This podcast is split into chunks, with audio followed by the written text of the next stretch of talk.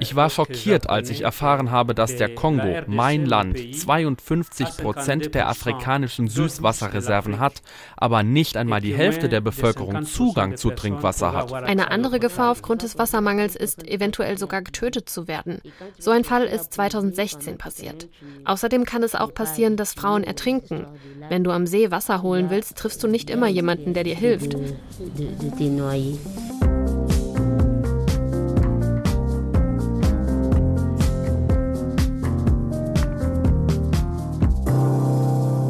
Morgens ins Bad gehen, den Wasserhahn aufdrehen, unter die Dusche steigen, das ist für uns normal. Für Millionen Menschen ist das einfach nur Luxus. In der Demokratischen Republik Kongo zum Beispiel, da müssen viele Menschen ihr Wasser mit Kanistern nach Hause tragen und sie müssen auch dafür bezahlen. Sie wissen, dass Trinkwasser ein teures Gut ist und darüber sprechen wir jetzt in Das zählt Mensch Wirtschaft mit Karin Meyer und Judith Raub. Judith, du lebst in der Demokratischen Republik Kongo, in der Millionenstadt Goma. Wie ist es eigentlich bei dir zu Hause mit dem Wasser? Ja, im Moment habe ich Glück. Wir haben eigentlich immer Wasser, weil ähm, das Gelände, auf dem wir wohnen, liegt direkt am Kivu-See. Und dann haben wir eben eine Wasserpumpe, die man mit Strom betreiben kann. Und dann wird das Wasser aus dem See in ein Reservoir gepumpt. Deswegen haben wir eigentlich immer Wasser, weil wir auch sehr oft Strom haben. Da, wo ich früher gewohnt habe, da war das gleiche System, da hat man aber nicht immer Strom. Und dann hat halt die Pumpe nicht funktioniert und äh, da hat man immer nur stundenweise Wasser. Okay, also hast du auch dieses Gefühl, äh, dass das Wasser mal eben nicht aus der Leitung kommt, das ist dir schon ziemlich vertraut. Oh ja, hm, das merkt man besonders, wenn ich fahre ja hier immer Fahrrad und wenn ich dann verstaubt nach Hause komme und man möchte so richtig gerne einfach nur eine Dusche haben und du drehst dann auf und es kommt nichts, dann merkt man das eigentlich, dass Wasser gar nicht so eine Selbstverständlichkeit ist. Ja, aber euer Haus hat quasi eine private Wasserversorgung. Das Wasser kommt aus dem See. Es gibt kein so ein öffentliches Wasserleitungsnetz, wie wir das hier haben in Deutschland. Also theoretisch gibt es das. Es gibt auch eine staatliche Wasserfirma und äh, da gibt es auch Leitungen und so weiter, aber die sind total marode und dann ähm, und außerdem liefern die nicht immer. Ähm, das ist total unzuverlässig. Die haben auch kein Geld, um den Unterhalt hinzukriegen. Also theoretisch Theoretisch gibt es hier eine staatliche Wasserfirma, aber ähm, die liefert eigentlich nur stundenweise und manchmal eben gar nicht tagelang. Also da kann man sich nicht drauf verlassen. Also man könnte sagen, gewisserweise bist du privilegiert, da wo du jetzt wohnst, in Goma, in der Nähe des Kivu-See. Da hast du meistens Wasser, sagen wir es mal so. Viele Menschen leben aber ohne fließendes Wasser. Was heißt das im Alltag für diese Menschen?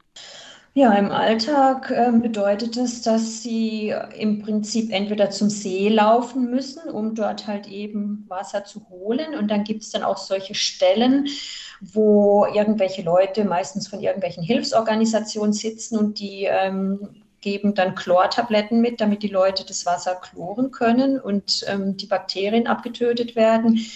Oder sie müssen eben an die öffentlichen Wasserhähne gehen. Die gibt es hier in manchen Wohnvierteln und dort Wasser holen und dann müssen sie das nach Hause schleppen. Das sind dann meistens so gelbe Plastikkanister, 20 Liter fassen die. Und ähm, ja, da müssen sie dann quasi diese Kanister nach Hause schleppen.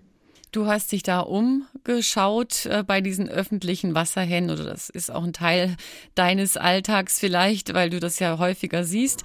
Und äh, wir können jetzt ein bisschen hören, wie es dort zugeht. Da sind also viele Leute unterwegs. Wer übernimmt denn meistens diese Aufgabe? Frauen und Mädchen? Ja, ganz genau. Also Wasser holen ist hier Frauen- und Mädchenangelegenheit. Die müssen dann äh, ganz früh morgens aufstehen, wenn es noch dunkel ist hier. Manchmal müssen sie stundenlang irgendwie zum See oder zu dem Wasserhahn laufen. Wenn sie Glück haben, hat äh, der Nachbar vielleicht einen Wasserhahn im Hof, dann können sie direkt daneben angehen und Wasser holen. Und ähm, ja, und dann schleppen sie das halt nach Hause und ähm, das ist die Aufgabe der Frauen.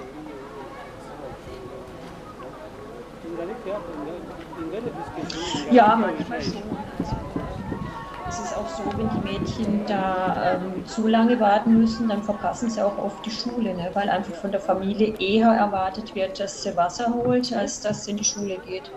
Das ist eine Geschichte, die ich auch schon mal erzählt gekriegt habe von einer Frau aus Ghana. Die hat genau deswegen eigentlich quasi ihre Schule im ganz, ganz frühen Stadium abgebrochen. Die ist in der Schule dann häufig verprügelt worden, weil sie zu spät kam vom Wasserholen. Also dieses ganze Wasserthema ist, sagen wir mal, so ein Grundproblem für die Situation der Frauen in Afrika, die da ziemlich benachteiligt sind. Ja, genau. Also ähm, erstmal haben die dann auch gesundheitliche Probleme ne, von dem Schleppen, ähm, kriegen die Rückenschmerzen. Viele klagen auch darüber, dass sie Menstruationsstörungen haben, weil sie halt so schwer tragen müssen.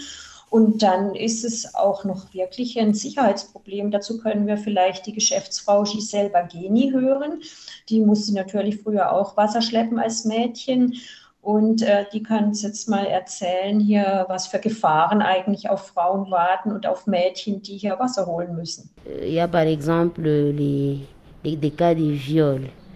Es gibt zum Beispiel Fälle von Vergewaltigung. Du stehst früh am Morgen auf, läufst vom Wohnviertel zum Kivu-See und triffst auf Männer mit schlechten Absichten. Sie vergewaltigen Frauen. Eine andere Gefahr aufgrund des Wassermangels ist, eventuell sogar getötet zu werden. So ein Fall ist 2016 passiert. Außerdem kann es auch passieren, dass Frauen ertrinken. Wenn du am See Wasser holen willst, triffst du nicht immer jemanden, der dir hilft. Wenn du die Gegebenheiten am See nicht kennst, kannst du leicht ertrinken tu n'es pas habitué aux, histoires des lacs, il y a, euh, il y a aussi les risques de, de, de. Das ist Giselle Bagini gewesen. Das sind dramatische Dinge, die da passieren, die Alltag sind in der, der Demokratischen Republik Kongo. Beobachtest du solche äh, Szenen auch irgendwie? Ja, wenn ich in die Stadt fahre, von da, wo ich wohne, dann komme ich immer an dem sogenannten Plage Public vorbei. Also das hört sich so an wie öffentlicher Strand. Das hat aber überhaupt nichts irgendwie mit ähm, Freizeit oder sonst was zu tun. Das ist ein Ort, wo ähm, die Bevölkerung Wasser holt. Und da sehe ich wirklich jeden Morgen die kleinen Mädchen schon, wie sie da mit ihrem schweren Kanister auf dem Rücken ähm, sich abplagen. Ähm, die kleineren Mädchen haben dann vielleicht nur ein 5 oder ein 10 Liter Kanister, ähm, aber die tragen trotzdem schwer. Ich sehe dann auch ähm, direkt neben uns ist auch so eine Stelle, wo eine Hilfsorganisation Chlor verteilt. Und da kann man auch ganz gut sehen, was ein bisschen das Problem ist mit den Hilfsorganisationen wenn gerade ein Budget da ist und ein Projekt, ne, dann sitzt da eine Frau und verteilt die Chlortabletten für diese Kanister. Und dann aber wieder monatelang sitzt da keiner und dann gibt es halt kein Chlor, ne, weil halt gerade mal wieder ähm, ein Projekt ausgelaufen ist. Also sozusagen dann, dass ähm, Cholera verhindert wird. Ne, das, ähm, das, diesen Zweck haben ja diese Chlortabletten, damit diese Cholera-Bakterien abgetötet werden. Das ist dann einfach nur sehr unregelmäßig, gerade so, wie es halt gerade ein Hilfsprojekt gibt von einer Organisation.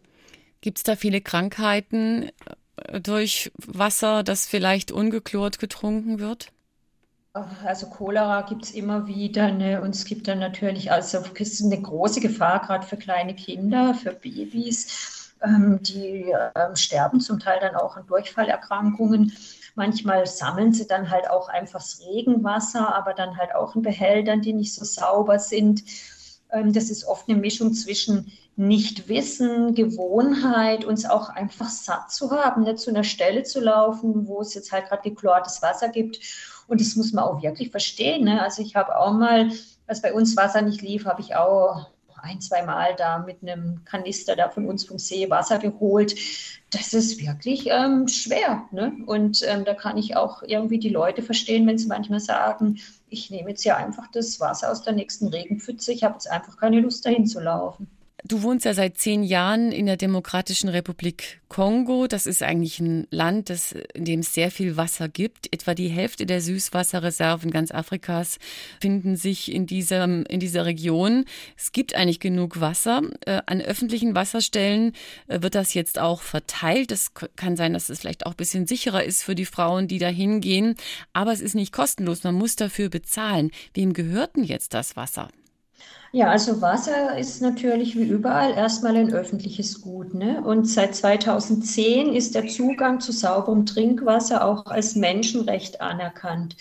Aber das Problem stellt sich dann natürlich bei der Aufbereitung. Ne? Ich meine, selbst äh, wir in Europa, wir ähm, trinken ja auch nicht aus jedem See und aus jedem Flusswasser. Und das gleiche Problem stellt sich hier natürlich auch. Und für die Aufbereitung und für die Verteilung mit den Leitungen und so weiter und dass man das Wasser auch aus dem See pumpt, da braucht man natürlich dann ein Unternehmen, das das macht. Und ähm, da gibt es, äh, normalerweise wäre es staatliche Aufgabe, aber das habe ich ja schon gesagt, das funktioniert nicht so toll. Deswegen gibt es jetzt so Anfänge, dass private Firmen das übernehmen. Da habe ich einen äh, Unternehmer getroffen, der heißt Jacques Kahorha und der hat das Unternehmen Imechibo gegründet. Und ähm, der quasi pumpt das Wasser aus dem Kivu-See und leitet es sowohl zu öffentlichen Wasserhähnen wie auch direkt in die Häuser zu den Leuten, die sich einen Anschluss äh, leisten können. Und damit macht er ein Geschäft, ne? da verdient er dran. Moi, j'étais révolté euh, lorsque j'apprenais que les, la RDC, mon pays, ich war schockiert, als ich erfahren habe, dass der Kongo, mein Land, 52 Prozent der afrikanischen Süßwasserreserven hat, aber nicht einmal die Hälfte der Bevölkerung Zugang zu Trinkwasser hat. Da habe ich mir gedacht, ich muss etwas machen, damit vielleicht 10.000, 20.000 oder 30.000 Leute Wasser bekommen. Vielleicht folgen mir andere, sodass eines Tages alle Kongolesen sauberes Trinkwasser haben et qu'un jour les Congolais auront à 100% accès à l'eau potable. Aber man muss dazu sagen, diese Firma ist aus einem Projekt einer Hilfsorganisation entstanden. Also ganz oft sind es ja die Hilfsorganisationen, die auch diese öffentlichen Wasserhähne ähm, anbringen in den Wohnvierteln und die Leitungen dazu legen und die Pumpen im See. Und so ein Projekt war das auch. Also der Kongo ist ja ein Krisengebiet, ne? es gibt sehr viele Milizen und dann gibt es auch immer wieder mal einen Krieg und, äh, oder der Vulkan bricht aus. Und ähm, als der Vulkan 2002 ausgebrochen war, sind die Leute außerhalb von Goma geflüchtet und es gab riesige Flüchtlingslager. Und damals haben dann verschiedene Hilfsorganisationen eben diese Wasserhähne installiert. Und man muss ja auch immer sehr aufpassen, denn man darf nicht nur die Leute in den Lagern versorgen, weil das schafft sonst totalen Unmut bei der Bevölkerung, die drumherum wohnt. Und deswegen haben die dann nicht nur ähm, quasi das Wasser in die Lager gebracht, sondern auch in den umliegenden Vierteln solche ähm, Wasserhähne installiert. Ja, und dann sind die plötzlich abgezogen. 2016 hat man ähm, festgestellt oder wurde plötzlich verkündet, so jetzt ist die Notlage vorbei, obwohl die eigentlich in Realität die Leute immer noch in Not waren. Aber es gab halt kein Budget, kein Projekt mehr und dann drohte alles zusammenzukrachen. Und dann hat der Sheikh Kahorha sich gesagt, nee, das äh, können wir nicht akzeptieren, wir übernehmen das jetzt und äh, dann hat er das Unternehmen gegründet und hat quasi von den Hilfsorganisationen die Infrastruktur geschenkt gekriegt. Ne? Das war sein Startkapital und hat es jetzt mit den Jahren ausgebaut und betreibt es jetzt als private Firma. Das ist jetzt für ihn ein gutes Geschäftsmodell. Er hat bestimmt seinen Wohlstand gesteigert dadurch. Aber die Menschen sind ja sehr arm, die haben sehr wenig Geld und die müssen nicht nur mühsam Wasser holen, die müssen jetzt auch dafür bezahlen, vielleicht aus Ihrer Sicht viel dafür bezahlen, wer kann sich denn das leisten? Für einige ähm, ist der Wasserpreis wirklich zu teuer. Für andere klappt es ganz gut. Da können wir vielleicht dazu Charo Kamundu hören. Der ähm, hat das Glück, dass er Arbeit hat. Ähm, er ist Vater von vier Kindern und ähm, er kann uns erzählen, wie das so manchmal an den öffentlichen Wasserhähnen zugeht und wie die Kosten eben die Familien belasten können. Nous avons des, des robinets publics dans notre quartier et c'est là où nous nous approvisionnons. Wir versorgen uns an den öffentlichen Wasserhähnen im Viertel. Für einen Kanister von 20 Litern bezahlen wir 100 Francs, also etwa 40 Cent.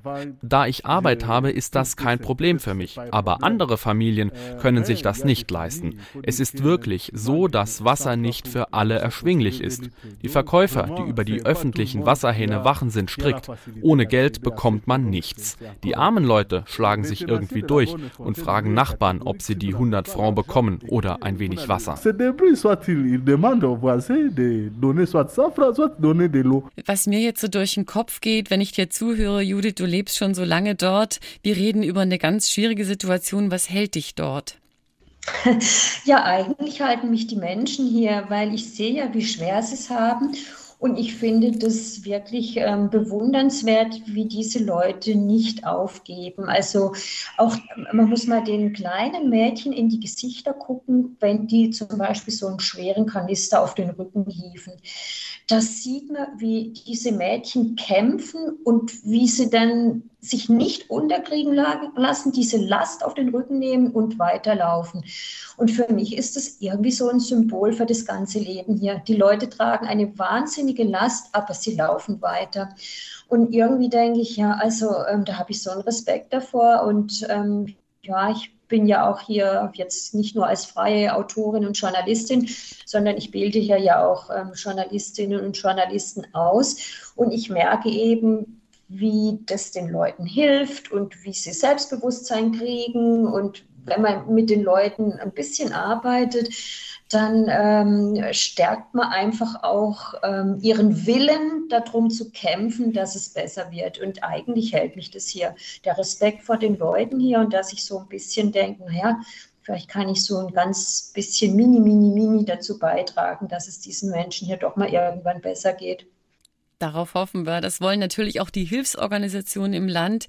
Die haben zum Beispiel äh, ab 2002 eine bestimmte Wasserversorgung aufgebaut und finanziert. Am Ende haben sie aber was hinterlassen und das nicht weiter betrieben. Was könnte da besser laufen aus deiner Sicht? Ja, vielleicht können wir dazu auch erst noch mal den äh, Unternehmenschef Jack Kahorha ähm, hören. Der hat dazu seine eigene Meinung, was das Problem ist mit den Hilfsorganisationen. Et je me demande si on devrait ramener les ich glaube, wenn die Geldgeber, die alles finanziert haben, sehen würden, dass nichts davon bleibt, obwohl sie Millionen investiert haben, würde ihnen das Herz brechen. Wegen einer kleinen Panne fällt das ganze Netz aus. Und die Leute haben kein Trinkwasser mehr. Das liegt daran, weil man niemanden ausreichend ausgebildet hat, um das Netz zu betreiben und zu unterhalten. Deshalb funktioniert da nichts mehr ne fonctionne plus. Mhm, also sprich, wenn eine Wasserleitung mal kaputt ist, muss man ja auch eine Firma rufen können, die das repariert und da fehlt es einfach noch. Genau, oder das Dorf, also ich sag mal, oder das Dorf oder im Stadtteil einfach jemanden ausbilden, ne, der dann einfach weiß, wie man eine Wasserleitung repariert und auch wie man überhaupt diese Leitung unterhält und dass man sie putzen muss ähm, regelmäßig, damit da nicht irgendwelche Bakterien reinkommen. Also diese, dieser ganze Unterhalt drumherum um dieses, ähm, um diese Wasserversorgung, genau. Die Lage im Kongo ist ja schwierig, man kann fast sagen dauerhaft schwierig. Es gibt einen Vulkan in der Nähe von Goma, der ist ja auch diesen Sommer ausgebrochen und hat Menschen bedroht. Es gibt aber auch eine politisch schwierige Situation kostenloses Wasser, das denke ich mir, würde vielen Menschen vielleicht helfen. Äh, dann gab es diese öffentlichen Wasserhähne, die sind dann eingeführt worden. Waren denn die Menschen da so leicht bereit, für Wasser zu zahlen? Nein, überhaupt nicht. Ne? Die waren natürlich gewohnt, dass sie das Wasser umsonst kriegen. Ne? Also die Leute sind dann in den Lagern und solange die eben da auf der Flucht sind und nicht nach Hause zurückkommen, ähm, finde ich jetzt persönlich, ist es auch in Ordnung, wenn man sie ähm, quasi mit dem Nötigsten versorgt. Das finde ich richtig, also ohne dass die dann natürlich dafür bezahlen müssen. Dadurch, dass hier im Ostkongo schon seit fast 30 Jahren ganz, ganz, ganz viele Hilfsorganisationen sind, da ist jetzt so eine Kultur entstanden, dass ähm, die Leute auf eine Art abhängig sind, sich mit dieser Abhängigkeit eingerichtet haben und es eigentlich völlig normal finden, dass ihnen irgendjemand irgendwas gibt, ne? und zwar umsonst. Und man muss den Leuten dann erstmal erklären, ja, hör zu, Wasser ist lebensnotwendig und du hast ein Recht auf Wasser, aber wenn hier jemand eine Leitung legt, wenn jemand das unterhält, jetzt werden auch demnächst Automaten aufgestellt, wo die Leute quasi mit einer Geldkarte dann immer zu jeder Tages- und Nachtzeit, sofern es die Sicherheitslage erlaubt, ähm, Wasser ähm, holen können. Ich meine, diese Automaten kosten Geld, dahinter steckt eine Software, ne? das muss halt alles bezahlt werden. Und äh, das muss man den Leuten einfach erklären, ne? dass man nicht einfach zum Kivu-See gehen kann und das Wasser rausschöpft und dann kann man es trinken, sondern dass da halt eine ganze Infrastruktur und Arbeit dahinter steckt und dass das bezahlt werden muss. Und weil die halt eben so gewohnt waren von den Hilfsorganisationen, alles umsonst, alles umsonst, äh, mussten die da am Anfang schon mal schwer schlucken. Ne? Aber ich meine, der Preis, also ich sage mal, diese ähm, 40 Cent für 20 Liter ist sage ich mal, tragbar für die meisten. Ne? Also, ja, also ich meine, die müssen dann schon sparen. Es ist schon eine Belastung, aber es ist jetzt nicht so, als würde jetzt irgendwie so ein 20-Liter-Kanister einen Dollar kosten, was dann sozusagen das ganze Budget für einen ganzen Tag ist. Ne? Also man hat schon versucht, den Preis so zu halten, dass es irgendwie gehen könnte. Mhm. Jetzt also, da ist eine neue Infrastruktur aufgebaut worden. Es gibt öffentliche Wasserstellen. Es gibt auch Wasserpumpen, die aufgestellt werden.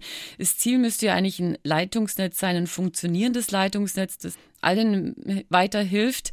Was könnte die Demokratische Republik Kongo selbst beitragen? Ja, also die könnte natürlich Infrastruktur aufbauen und äh, Wasserwerke bauen und ein Wasserunternehmen ähm, betreiben, das wirklich funktioniert wie jedes andere Land auch. Ne? Ich meine, es gibt halt ähm, Aufgaben, die obliegen zunächst einmal dem Staat. Ne? Das ist Gesundheitsversorgung, Bildung, Versorgung mit Wasser und Strom. Und normalerweise ist es ja schon in erster Linie Staatsaufgabe, das erstmal auf die Beine zu stellen. Das Problem hier ist, äh, der Kongo ist halt seit Jahrzehnten von Gewalt geschüttelt, immer wieder Kriege. Dann ist es ein Land, das ist wirklich, ähm, ich sage jetzt mal wirklich so durchseucht von Korruption und Willkür. Und deswegen ähm, ja, gehen dann solche Staatsaufgaben irgendwie unter. Denn der Kongo hätte im Prinzip den, das Land aufzubauen und solche Infrastruktur zu bauen, denn der Kongo ist ja sehr, sehr reich an Bodenschätzen. Ähm, also wenn man dieses Geschäft mit den Bodenschätzen transparent betreiben würde und die Einnahmen dann wirklich in den Aufbau des Landes stecken würde, dann könnte der Staat hier durchaus äh, einiges für die Bevölkerung bewirken passiert im Moment nicht so wirklich. Also so interpretiere ich das, was du sagst. Fällt es dir schwer dazu zu gucken, dass äh, die Politik sich im Kong, in der Demokratischen Republik Kongo äh, mehr mit inneren Streitigkeiten auseinandersetzen muss? Ähm, ja, das fällt mir sehr schwer und das macht mich zum Teil richtig wütend. Also vorgestern zum Beispiel ähm, hat man wieder eine Demonstration von jungen Leuten, ähm, die wollten darauf aufmerksam machen, dass halt hier in Goma und auch in unserer Provinz eine ganz schlechte Sicherheitslage ist. Es werden Leute überfallen, es werden Leute ermordet, die Milizen treiben hier ihr Unwesen, ähm, es, gibt Kidn es gibt Kidnappings und so weiter. Und dann haben sich halt die Leu jungen Leute, wollten sich dagegen wehren. Unsere Provinz steht ja auch unter Militärregierung seit Mai. Und dann hat man versprochen, ja, ähm, mit der Militärregierung, dann wird da hier mal richtig für Sicherheit gesorgt. Das Gegenteil ist der Fall. Ne? Und dann wollten die eben demonstrieren. Ja, was ist passiert? Die Polizei schießt halt wieder mit richtigen Kugeln in die Luft. Ne? Es sind mindestens vier Menschen umgekommen, also junge Leute, die demonstriert haben, aber auch zwei Polizisten. Und wenn ich das ähm, höre und sehe, na, das tut mir in der Seele weh, weil ich einfach denke, das müsste nicht sein, wenn hier von allen Seiten der wirkliche Wille da wäre, einfach dieses Land aufzubauen. Und also da mit meiner Wut umzugehen und zu sehen, wie die Leute leiden und wie die jungen Leute hier strampeln und immer wieder eins aufs Dach kriegen, das macht mich schon ziemlich wütend, ja. Judith Traub ist freie Journalistin. Sie lebt seit zehn Jahren etwa im Kongo und bildet dort auch Journalisten aus. Judith, du bist in Deutschland aufgewachsen, mit fließendem Wasser zu Hause. Das war ganz normal. Wie hat sich dein Umgang mit Wasser verändert durch dein Leben in der Demokratischen Republik Kongo? Ja, man lernt zum Beispiel mit einem halben Eimer zu duschen, ne, dass das auch geht. Ne. Ähm, man lernt zu schätzen, dass Wasser einfach ein kostbares Gut ist. Ähm, und ich bin auch also wirklich sehr, sehr, sehr dankbar dafür, dass ich in Europa aufgewachsen bin. Also seit ich hier lebe, weiß ich das erstmal zu schätzen ähm, was in Europa und besonders in Deutschland alles gut läuft. Und manchmal, wenn ich dann sozusagen auf Besuch mal wieder in Deutschland bin und ähm, ich komme dann vom Job nach Hause und stelle mich unter die Dusche, dann denke ich mir, boah, das ist Wahnsinn. Ich kann jetzt erstmal die Temperatur einstellen, wie ich will, und es kommt so viel Wasser, wie ich will. Und ähm, ja, dann finde ich das richtig toll. Und ich denke auch immer, das ist eine stramme Leistung, das alles aufrecht zu erhalten. Ne? Da macht man sich so keine Gedanken, aber dass alles funktioniert, immer ist Wasser da. Ähm, ja, das äh, bin ich dann immer ganz fasziniert darüber. Bist du auch schon mal krank geworden durch Wasser, also durch was du getrunken hast zum Beispiel?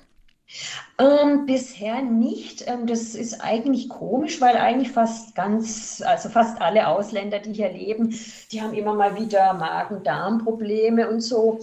Ähm, ich wundere mich eigentlich immer, dass es mir nicht passiert. Also auch früher, als ich in Afrika viel gereist bin und so.